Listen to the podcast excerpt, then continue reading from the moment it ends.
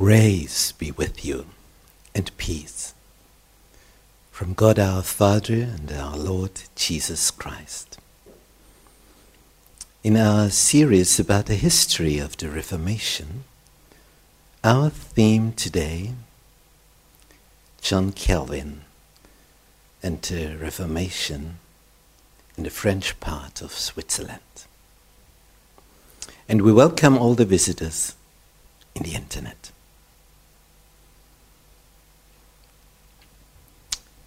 In our history of the Reformation, we had a look at the early church, at the Reformation in Germany, in the German speaking part of Switzerland, and now in the last part, the French speaking area of Switzerland.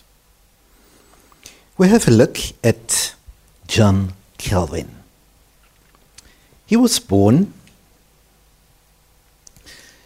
in the northern part of France, so north of Paris, Picardy, it is called.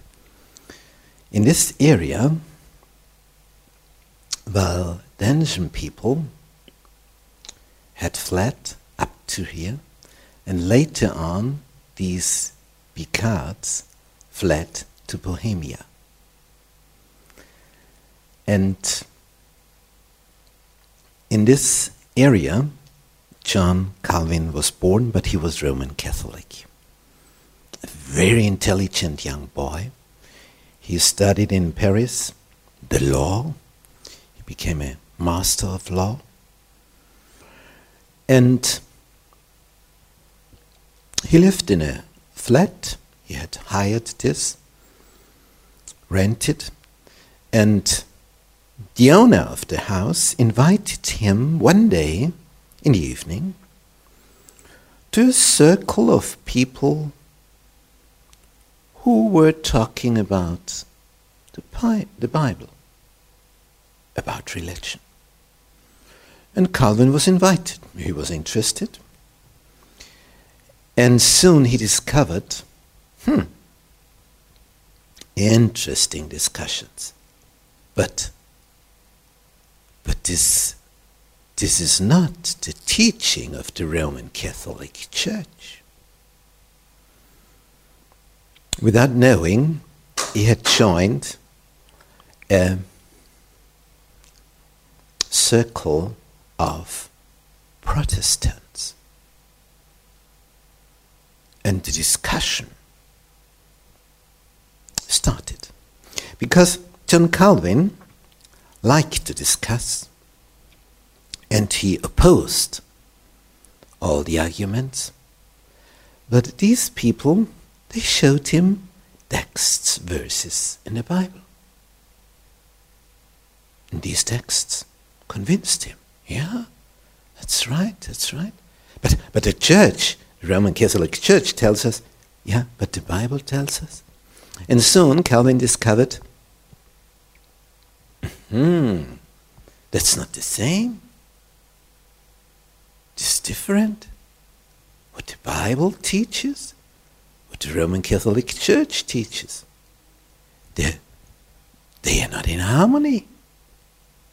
Hmm. He wanted to be a loyal son of God and a loyal son of the church. Now he saw uh, how could he manage to do so? It was impossible. And then he read in the Gospel of John, chapter 17, the following Jesus prayed there in Gethsemane just before he was taken captive and crucified. In his prayer to his Almighty Father, he prayed for unity of his followers. For Calvin, the problem was if he left this church, the Roman Catholic one, then he destroyed the unity of the believers. So, how could he do that? On the other side, he, he wanted to, to live according to the truth revealed in the Bible. Now, what to do now? It was a serious problem for him. And, and he couldn't get a solution in his head. And one day, while thinking about this. He walked through a cornfield. Oh. And then he sees something like this. Uh-huh. The sense of such a construction is that the birds think, ah, there is the peasant. And then they fly away. But in reality, only pieces of wood put together, some clothes are on it. It's no real person. It just seems to be a real person. It should have the effect that the birds fly away thinking a person is here. And when Calvin sees this construction, he he has an idea. Oh yes, this is the solution. This so easy.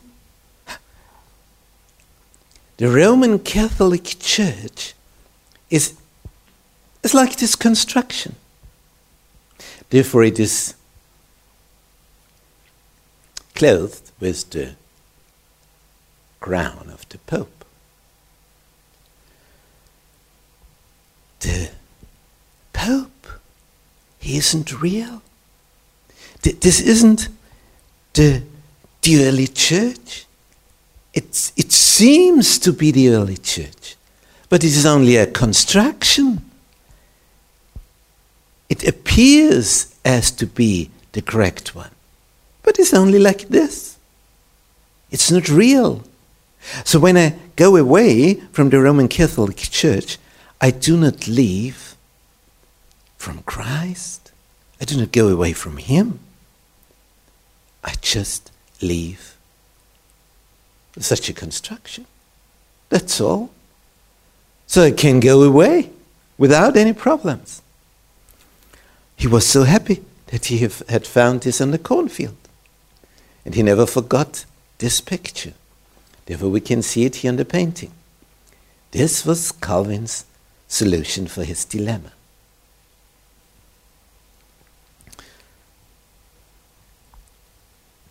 After some time, a friend of him was elected as president of the new founded university in Paris. There was already the Sorbonne, and now there was another one founded. And as the new president, he should hold a speech, address it to the audience. And this friend, the new president, he came up to Calvin and said, Well, you are my friend. I'm elected president. I should address in a speech the listeners. What, what should I say? I, I want to say something special, you know.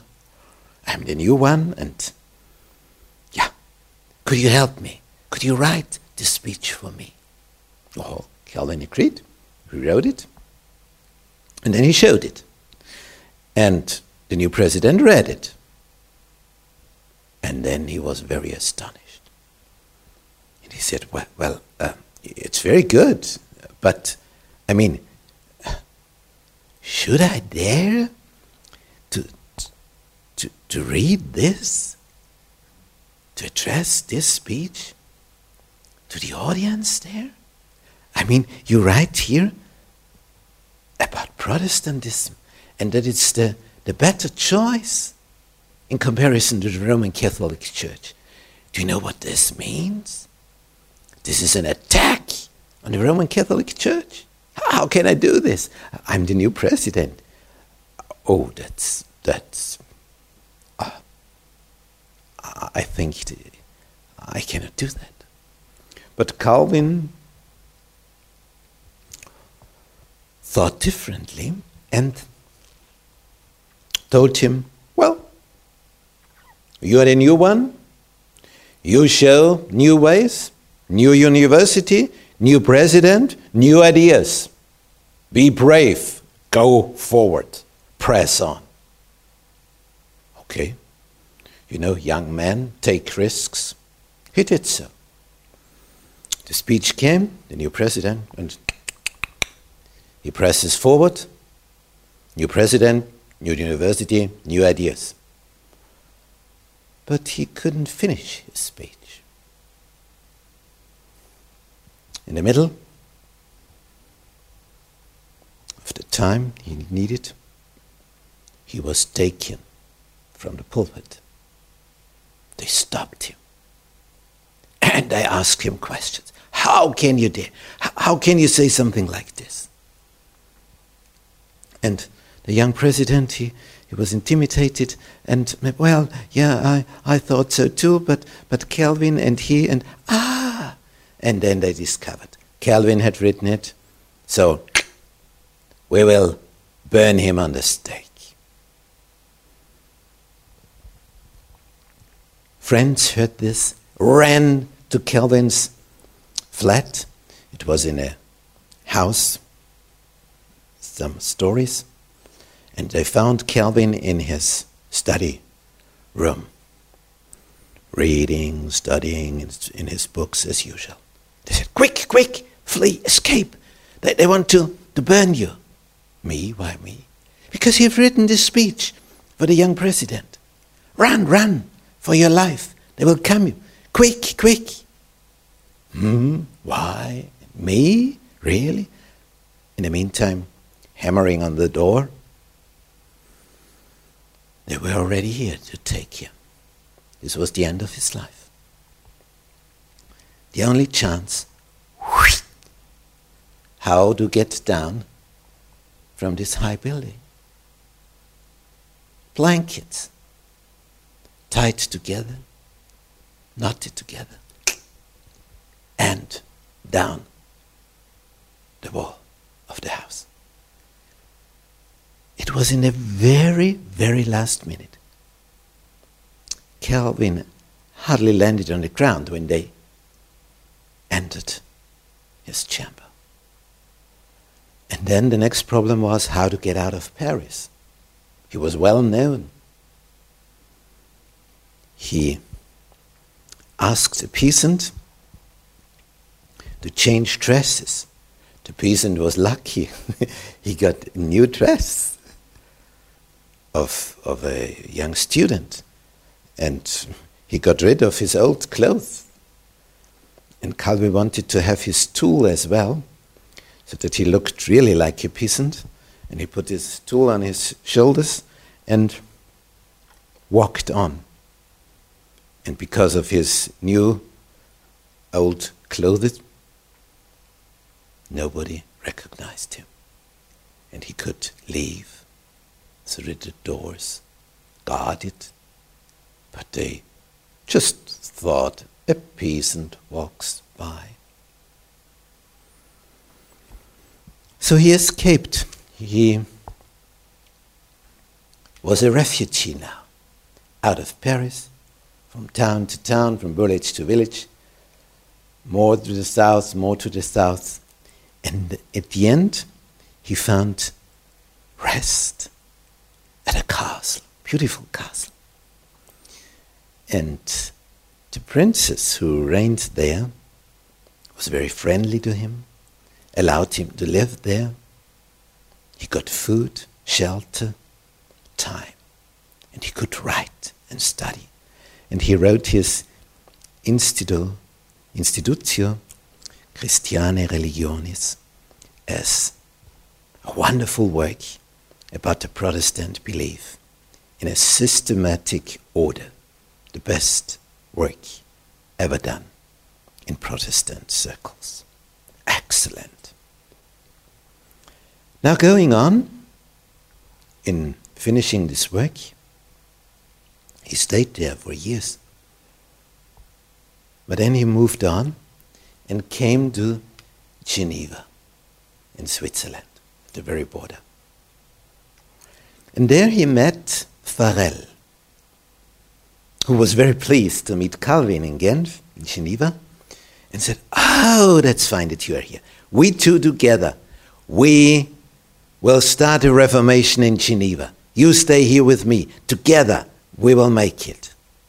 Like Luther and Melanchthon. I need a person like you.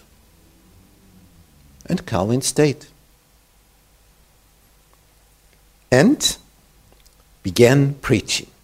And his preaching was so, in, in such an earnest way that people were moved. Although he was a very shy person and uh, most of the time he ran around head down thinking about something dum dum dum dum dum dum dum. But when he was at the pulpit ah, one could see the holy spirit is working through him. People were fascinated. There was a power in the small person a godly power. They felt it. And soon Geneva began to change. The people, the lifestyle, it was different. Calvin ordered that the inns should close at 9 p.m. And then the, the men should go home. Not drinking any more alcohol, but being at home with their wife, children, not spending all the money there. And it helped Geneva to, to blossom. And many other aspects of lifestyle he introduced to Geneva, and it helped Geneva to grow among the other cities in Switzerland. But there were a group called the Libertines. They were rich people, mighty, famous. They liked to stay up as long as they wanted to, having parties and so on, because they were rich, they had time. And now, because of all these new orders of Calvin, they, they felt mm, we are restricted in, in every aspect of our life. We do not like this at all. They went to the leaders of Geneva, 200, to this assembly, and then a decision was made. And Calvin and Farel heard it. You too, this was the decision. You too, Farel and Calvin, you have to leave Geneva forever. And never are you allowed to come back. Go. The better, the earlier, the better. Wow. This was a shock for the two reformators. A shock. But they had to go. Calvin walked on. Now he came to Strasbourg, here on the River Rhine. And he, yeah, he had to think it over. He wanted to stay in Geneva. They did not want him anymore. So, what should he do?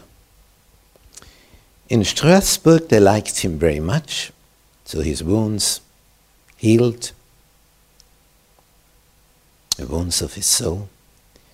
Two years after having arrived in Strasbourg, a person from Geneva came to Strasbourg with a letter. The assembly of the 200 in Geneva asked him, Dear Calvin, please come back. this was another shock. You're not allowed to come back again. Never, your whole life. And then after two years, please come back. He sent the man away. He said, I will act according to your advice, never coming back again. Adieu.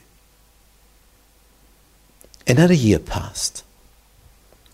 More persons came from Geneva with a new letter begging Calvin to come back.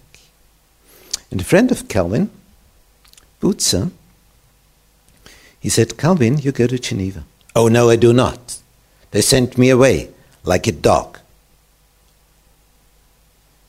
You know the story of Jonah? God said, Go to Nineveh. He didn't want to. And then something terrible happened the storm, the sea, you know. God wanted him to go there. They change? God wants you to go to Geneva. You want to send me there? God sends you to Geneva. They ask you now for the second time.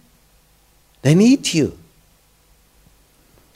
So, in the end, Calvin thought about it. And now he wrote about conditions. When I come back, then I will act as I acted before, maybe even stricter. Ah, everything was okay for the Genevans. So he came back and he acted even stricter as before. And Geneva blossomed again. His former enemies, the libertines, they were, they were not glad about Calvin having come back.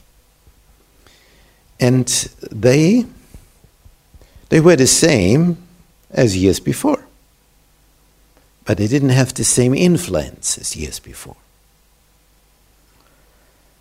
But they went to the assembly of the 200 and asked for permission that they are allowed to attend at the Lord's Supper because Calvin had said, No, you, you're not allowed. Your lifestyle, first you must show that you want to change. You can't go on drinking and not going to bed, staying up whole nights, not working, and so on. When you have changed your lifestyle, you're allowed to take the Lord's Supper, but not before that. Now, these libertines went to the assembly of the 200, asked for permission for the Last Supper, for the ceremony, and they were allowed to. With this paper, they, hmm, full of joy, came to Calvin in the church and stood up in front of him. See? We're allowed to. We want to take bread and wine. And this is this picture here, this painting. Here's the boss of the Libertines with his friends. And here on the left, John Calvin. And we see when we watch his, when we have a look at his hands, the reaction. Calvin said, You can cut off my fingers. You can kill me. You can do that. But I will not give you bread and wine. Not of my own will. Because it's dangerous to act like this. Because in the Bible, the Apostle Paul says in the First Corinthians letter, chapter 11, if you take of bread and wine in an unworthy way, you will be judged by God. And it will not be good for you. Now, the boss of the Libertines, he got angry. We can see this. Can you see his face? Look, look at his eyes. Hand on a weapon. And the other one, what is our boss going to do? And the others around him. They wanted to get bread and wine. And Calvin said no. Oh, these mighty men, rich, powerful, armored, armed. And they are not allowed. Oh, someone wants to, to hinder them. It's just before the explosion. Calvin stands there, quiet. He has said what had to be said. Then the boss of the Libertines turns and leaves the church, and his followers with him. Calvin won the victory. And he went on staying in Geneva, writing letters to all the kings in Europe. He founded a university for young pastors. How oh, he did so. Such a good work. He worked and worked more than when he had lived for 200 years. Then this time there happened the following story. Geneva, situated here in the lake of Geneva, uh, when, you, when you look at this map of Switzerland, you see the red line is the border. So around Switzerland, uh, around Geneva, there is a plain, and then there are mountains. But the mountains are on the French side. In those days, it belonged to Savoyen, to the Lord of Savoyen. And this Lord wanted to capture Geneva. He was Roman Catholic, it was Protestant, and he wanted to get it back for the Roman Catholic Church, and he wanted to have this town. in the middle of his country. So his troops surrounded Geneva. It was wintertime, January, and Geneva couldn't help himself. So they sent someone to Bern, the next big town in Switzerland, here, for help. And the people of Bern they thought about it and said, well, if we help Geneva, in the end, the Duke of Savoyen will come up and attack Bern as well. We do not want to wake up the lion. Let's stay off. And they told Geneva, we cannot help you. We are too weak. Help yourself. This was a shock. So no one else could help them, only God. And they prayed and prayed. In the meantime, the Duke of Savoyen, with his troops, on the one hand, they surrounded Geneva to take it over. And next thing they did, they started coming over the border in the direction of Bern. Coming into the area of Bern and acting like robbers, plundering villages and so on. And the people of Bern, the leaders, they were shocked. They didn't want to help Geneva so that the Duke of Savoyen doesn't come to them. And now he comes. Whew. What they had wanted to prevent, just the very thing happened. So they decided a second time what to do. And then I had the idea hmm, maybe we help Geneva. Because then we are two to fight against him. But if Geneva is taken and then Bern is taken, one after the other, we must stay together. Okay, they sent soldiers to Geneva. The Duke of Savoyen didn't expect that because he had heard the Berners will not help Geneva. But now they came down here. And the soldiers of Savoyen, they looked down to Genf, and suddenly the Berners came from behind. They were so shocked, so surprised. They ran away and fled. The king of France heard soldiers of Savoyan, they flee.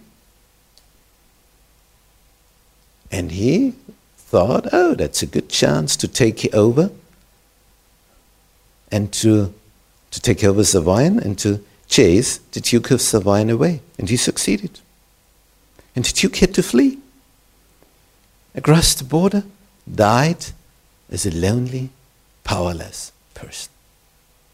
He wanted to attack the Protestant Geneva and died as a beggar.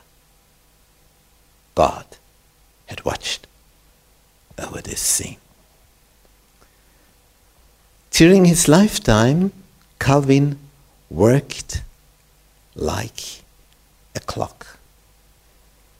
He had his fixed regular rhythms, rhythm, and at eight he did this, at nine this, at ten this. It was a rhythm day by day, like a clockwork. He worked and worked and worked. When we have a look at the letters he had sent around to all the kings and dukes in Europe, we are astonished. It is so much. When he died at the age of 55, you, you, you think he has lived for centuries. So much work has he done in these years. Such a busy person. He has produced blessings and blessings and blessings for the French speaking part of Switzerland. We want to thank the Lord. Our Heavenly Father, when we look back in history to the Reformation in Switzerland in the French speaking part, we are astonished how you worked 500 years ago. One single person. Oh. We see when someone who is talented gives his heart to you, O oh Lord then, then blessings will flow. And the same it will be with us.